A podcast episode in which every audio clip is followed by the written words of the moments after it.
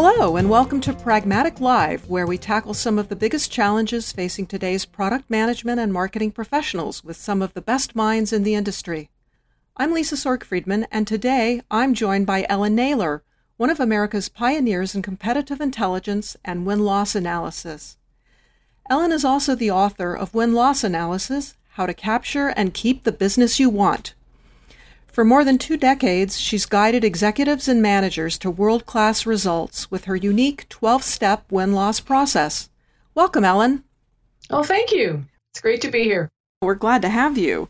Um, why don't we start out with a little bit about your background? How did you get into win loss?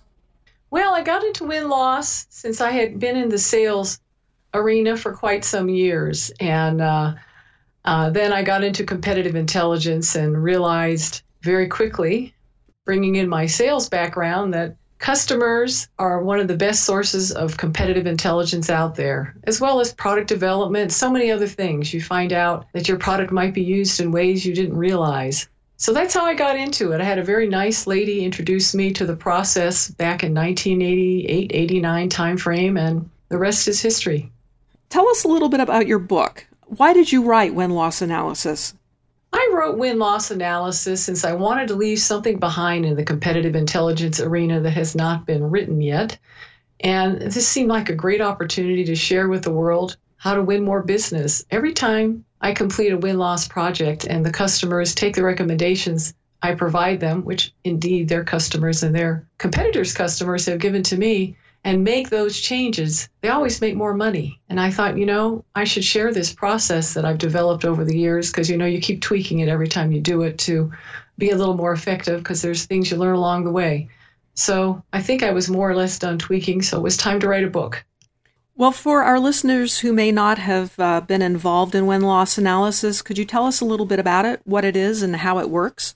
Sure. Ideally, what win loss is, and probably the most important piece of it, is the interview process, where you interview your customers and those who chose a competitor about two or three months after the sale is concluded. So they know you're not selling to them, they know you're calling them to listen. And as you know, today in our quiet digital world, uh, the, people aren't asked their opinion about too much of anything these days. They're just doing and doing and doing. So a big reason why it works is because people are happy to share all the more so. And the other reason why it's really effective is there's so many people involved in decision making today, many more than there used to be. And uh, so getting your hands wrapped around decision making isn't as easy as it used to be. So I think it makes win loss all the more important. After you've done about 20 of these interviews, you start to notice trends. And the beauty of that is just putting it together and letting it tell the story. And, you know, things just as simple as, hey, the customer testimonials aren't very good. They're, they're, they're not helping you win deals. Things like that come out of it. Or your product, as I said earlier, is being used in a way you've never imagined. And oh, by the way, there's no competition there. That's kind of what's behind it.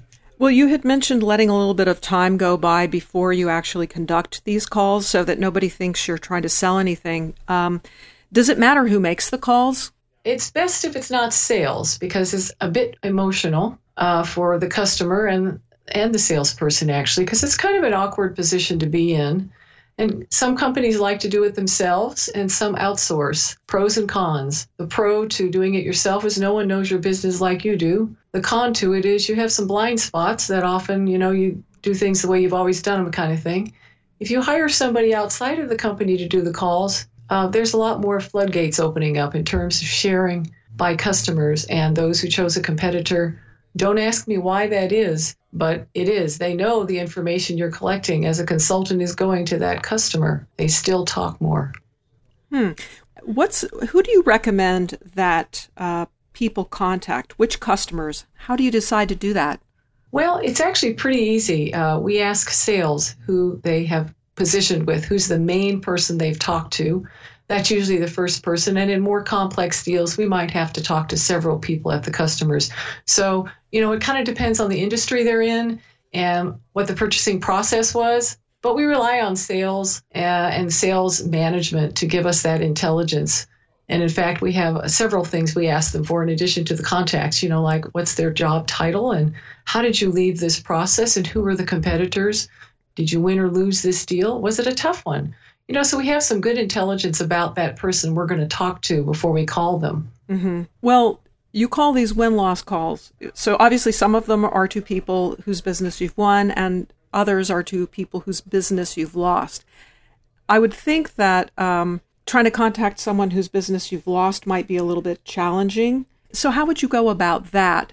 I, because I imagine that you would probably learn more almost from interviewing people whose business you've lost. That's interesting. You asked that question. i am going to answer the first, the second part first. okay. You you actually learn every bit as much from those people whose business you've won. Uh, and the reason why is uh, they're looking at the competition also, unless of course they haven't. Then then you're right, you don't learn learn very much. But that's pretty unusual these days. Everybody seems to kind of check things out, right? Um, and you lose. It is more difficult often to make that call to those who've lost, whose business you've lost. But it's not that difficult because they did consider you. You were on their short list. Do you know what I mean? So you can come in that way. And a lot of times, a good angle is simply to say, listen, we're trying to improve how we do business with our customers. And we're real sorry we lost your business and we'd love to find out ways to win it in the future. And so we're looking to learn from you what worked and what didn't work, and also how happy you are with the solution provider you selected. Usually works like a charm. If win loss is so successful, do many companies do it? Do you find? And if it is successful, why aren't more doing it? I mean, or are they? Well, that's a pretty loaded question. Um, there's no there's there's no real statistics out there. Although there are consulting firms that do you know put out studies, they only talk to a small number of people, and I think a lot of times it's their clients. So I think the answer is people are doing different forms of win loss analysis or or assessing wins and losses. You know, like the fireside chat or the Monday night football, you know, going around and saying, what did we do right? What did we do wrong? A lot of what companies are doing, I find when they call me, is they're doing a good assessment within the company about why they've won or lost deals, but they're not asking the customer. So they're missing out on, on that piece, which is pretty important because, you know, the customer doesn't always share with you why they said yes or no fully. And when you call them, they do. Why do some people do it and why do some don't, though? That's a very good question. Companies that don't do it often don't know about it. That's number one. Uh, but number two is they think they're doing it and they're just talking internally. Or they think they're doing it when they're doing customer satisfaction and some of those other marketing processes, which are quite important and loyalty studies and all that. But that isn't talking to the customer after the deal was done, right? Um, and it's, it's a very different um, dynamic because at this time, the customer knows you're not selling to them. So they feel very free to talk. The sale's done. They're like, phew. And they'd also like to think they made a good decision. Uh, other companies are arrogant. That's why they don't do it, um, to be honest. And others, you know, they're just not comfortable with this whole process. Uh, their sales force is very indignant and doesn't want it. So there's a lot of reasons why people don't do it.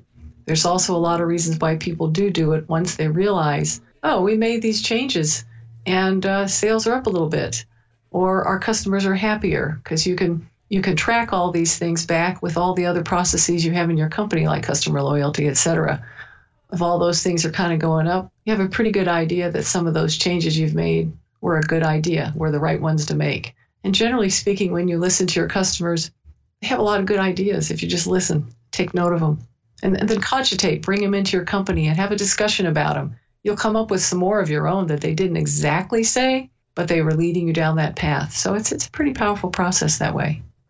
Well, I'm curious because you mentioned that some people think they're doing win loss, but they really aren't. Um, so, how do you make them understand that they're not really doing it? How do you pull the wool away from their eyes and help them realize that they need to be doing things differently than they are? You know, just to give him some examples of companies that have and haven't and what the differences are, that usually works out pretty well. But also just to give examples of, well, you know, how do you like to make, how do you make decisions yourself? You know, just kind of throw it back at them. And they'll say, well, we do research and this and that and the other and all that. And I'm like, well, do you ever yourself, as an individual, even ask people how they made their mind up about your service or yourself doing it? Then people start to notice, oh, I hadn't thought about that you're right, I am missing that piece because the customer is the one that purchases, not my sales force, right? My sales force is out there selling. They're not telling, right? So that's the wrong role for you to expect them to give you. they do the best they can because, of course, that's their role in life is to sell, but they can't crawl into the customer's brain, you know? Yeah. Well, then, what are some of the most compelling reasons why people should be doing win loss analysis? I think if they want to win more business and they want to retain more customers, that is the bottom line of win loss analysis. There have been some studies done there, and win rates on average increased by 15 to 30 percent among those companies who actually have a formal win loss process and they make the changes that are recommended as a result of doing the win loss analysis. Because, you know, you can have all the interviews you want, but if you don't make the changes, you know, too bad, right? And there, there are a lot of benefits to doing win loss analysis that are more, I don't know, descriptive in nature, tactical ones like just making the right moves, having your sales force get to the customer, the right place, the right time, you know, and, and having the, the, the, the pass off after you make the sale to the implementation team, you know, just doing a lot of the right things at the right time within your company and learning how you're being misrepresented, for example. Um, you, you find that information out pretty readily. You also get great information that you can push back out to your sales force and say, hey, when the com- competition says this, here's what you can say back because this is what the customers have told us. You know, so there's there's a lot of really cool deliverables that come out of win loss analysis that you just don't get from anywhere else. As the, the information is simply not shared by anybody other than your customer. Oh, that's interesting. Well, now a lot of people say that win loss just renders tactical changes at companies. So, could you give an example, perhaps, of a more strategic use of win loss analysis? Some people have found even new partners from that. You know, you find out, particularly in the technology field, that a competitor is using a certain partner and they wish you were using them too. And that's a little more strategic for sure. And in my book, I actually have a chapter on a, a, a strategic acquisition we made when I was at Bell Atlantic and it was to buy a communications provider. We were not allowed to uh, we were not allowed to manufacture our own voice communication systems at that time. And we hired a consultant who helped us with this analysis who just did communications systems for a living. So anecdotally, we used a lot of win loss analysis information to make that decision because he knew why customers were buying from all the competitors. And we just made it very simple, just six or seven different reasons why customers bought. And it became very obvious which uh, of the uh, candidates out there we should select. And, and I thought that was a great use of using win loss. The, the idea that someone knew the marketplace so well that he could give us that level of advice to say, here are the three major competitors in this space. You're considering two of them. Here's how customers decide to buy based on these two. And therefore, you should buy A you know, and at the end, and this was a board of directors presentation that was given, and at the end of it, they bought competitor A. That's interesting. But you know, another angle of it I just want to share too, because it is kind of interesting. So often we have um, pretty major egos going on in boardrooms. So since, since we were using yes, chuckle, chuckle. since we were since we were using the customer's opinion about all this, the customer's reasons why they bought, it meant that we weren't using our own, we weren't pushing our own agenda, if you will. We were saying this is what the customers were saying, and in fact, it was. So it was it was a good acquisition as well, but kind of a nice a nice uh, a nice delivery, if you know what I mean. Yeah. Well, and and I think that's a good point that when you can use customer reasons, it takes all the pressure off of you. You know, you you don't have to come up with anything because as you said, they're not your words, it's what other people who use the product are telling you. That's right. And in the book, I think I list 15 strategic benefits you get from using win loss analysis that I've come across. There's probably more, you know? That's that's a lot of benefit. yeah. Well, earlier you had mentioned that um, you can, you know, there's two ways to do win loss. You can do it in house or you can outsource it. Can you talk a little bit about the pros and cons of outsourcing the process? Pros and cons. Well, the first thing a lot of people ask me is Have you worked in our industry? And I'm like, Well, why does that really matter? Well, you have to have a very good understanding of our industry if you're going to be believed. And most of the time, actually, that's not true. What you really you need to have an understanding of the industry, not none, but you can usually learn it unless it's something really, really high tech because what you really need to understand is customers' decision making process. And very seldom do they decide based on technology? If it is, it's something pretty major. Do you know what I mean? It's not some little detaily thing, and that's the reason why they decided not to do business with you. But the biggest con is that customers say either you don't have their industry experience, also they're blinders though, that's the other side of it all because you know, if you're always working in the same industry all the time, it's just human nature. It's like, oh, yeah, that's the way we do things. If you work across a number of different industries, you bring in that um, cross functionality, if you will, almost into all your programs that you create. And you think of asking questions not in the way the industry does necessarily. And it, it gets people talking more, frankly, you know? So, uh, but the, the other pro really is that customers share more when you use an outside consultant. You just need to make sure they're professional, they understand decision making processes very well, they understand business. Do you know what I mean? The basics of business, and that they, they do a good job interviewing. I think the analysis piece is pretty easy, pretty straightforward, because you let the answers that you're given tell the story. You have some quantitative and some qualitative stuff, but basically, what most people are looking for in my experience is what do we need to do differently that we aren't doing today so we can make more money, retain our customers, do more cross selling, right? Mm-hmm. And again, earlier you had mentioned, um, I think probably a good number is to do roughly 20 of these win loss interviews. That gives you a good um, idea of trends.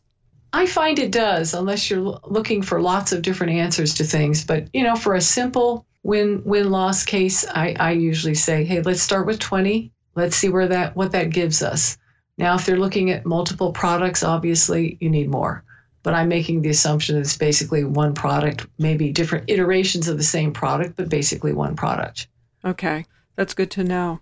In closing, do you have any tips about win loss that uh, you'd like to share that that we haven't already discussed? Yeah, I do have one. I have one major tip to share because people often do things for the wrong reason. And win loss is no exception. Sometimes they're just told, you know, we have to do win loss analysis. And, and they don't quite know what it even is, right? So we explain what it is. But so important to have a goal in mind when you're starting with win loss analysis. What are you trying to accomplish? What's the bottom line? Why are you doing it? What do you want to get out of it? You know, that's a big tip I want to leave with people because a lot of times they say, well, we just want to interview everybody. No, you don't. That's a waste. You want to really figure out what it is you're trying to do. Are you trying to gain market share in a certain geography? Are you introducing a new product? So you want to know how well it, it's doing with your sales force. Are you checking out on certain people in your sales force? I mean, there's so many different goals you can have, and your results will really reflect much better if you have some goals in mind of what it is you're trying to do because you can't get all the answers in the world for win loss if you just throw it out there, right? So mm-hmm. I, I think that's the biggest tip I have for win loss analysis is, you know, have an open mind, do a little brainstorming and decide where you want to go with it. Um, also, do it on a regular basis. Uh, a lot of people just do it once and it's better than not doing it at all. But the people who seem to gain the most from doing win loss analysis are those who do it, you know, semi annually or quarterly and um, kind of build, it builds on itself. And it also allows you to say, okay, last quarter, this was my goal. And I feel like we've made the changes. We're going to have that still be a goal this quarter, but we're going to incorporate this other goal too. So we can start measuring and assessing how we're doing. Does that make sense? That does. That I, I think that makes perfect sense. Um, because if you do it regularly, then you're you're in the momentum. You know, you still have that flow, so you haven't forgotten what you're doing, and um, it's it doesn't go back on the back burner. That's right. So I like I like that that that's just part and parcel of your business process. I think that's great advice. And the second tip I would say is make sure whoever is doing your interviewing is somebody who's a good interviewer, who connects with people right away, puts them at ease, you know, and uh, it's it's just so important because when I first started doing this, you know, you had an hour probably, 45 minutes to an hour, because people had more time back then. There wasn't all this social media stuff, right? and now everybody's so busy. You get 20 or 30 minutes, you're thrilled. So you have to kind of know me before you call me. So you look them up on LinkedIn, find out whatever you can, right? Make each interview count and you have 20 to 30 minutes just. Mm-hmm. So you you have to be all the more prepared to know as much as you can before you pick up that call and connect with that person. Okay, so what does it look like when you make one of those calls? Obviously, you prepare yourself by going on LinkedIn and finding out whatever you can about the person you're going to call, but how do you get them comfortable when you know you just have 20 or 30 minutes with them? Well, the first thing I do is I send them an email so they kind of know what it's all about, right? Mm-hmm. And so there's no surprises. And I think that's really important. The other thing is, before I call them, I have a reminder email or some form of communication, depending on their culture, saying, okay, are we still open for tomorrow? Blah, blah, blah, you know, this sort of thing, which is very important. So they, they already know I'm kind of professional, right? I'm yes. not there I'm not there to waste their time. And that's so important to to value people's time and let them know that. But what makes people comfortable is when they say hello, you have that sense of what they're like. And right away you adjust your style of communication to match theirs somewhat. Um, I think that's really important. And I do it pretty subconsciously because I've been doing this for 30 years. But when I first started it, that was not the case. The other thing you do is, and I have a whole section on this in the book to be a better interviewer. I have a couple a couple of chapters on that, and you can use these tips outside of win loss. And that is, I prepare myself before I pick up the phone to get very grounded, uh, to be present with that person and kind of forget about myself. And I also have this intention to leave the person that I am talking to to feel better about themselves at the end of the call than at the start of the call. I cannot tell you how that has changed my success rate in calls because people can tell. Well, so how do you make them feel good about themselves or better about themselves by the end of the phone call? Well, it kind of depends on what goes on in the phone call.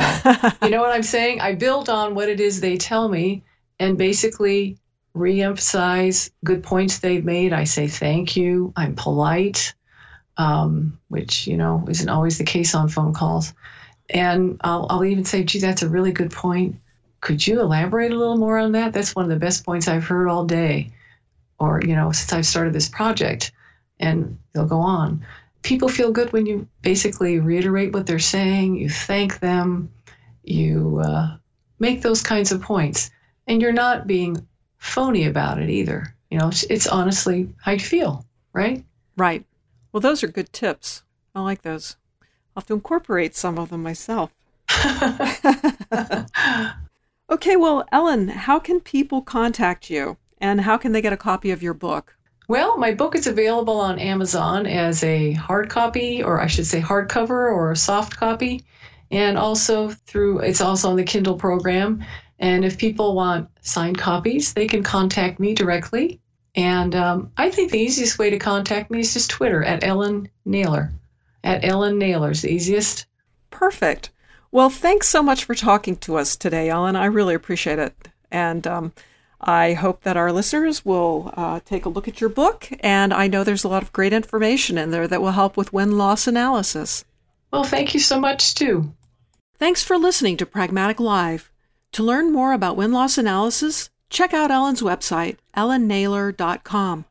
You'll also find articles and webinars about win loss analysis on our website, pragmaticmarketing.com and be sure to see when our courses are coming to your area.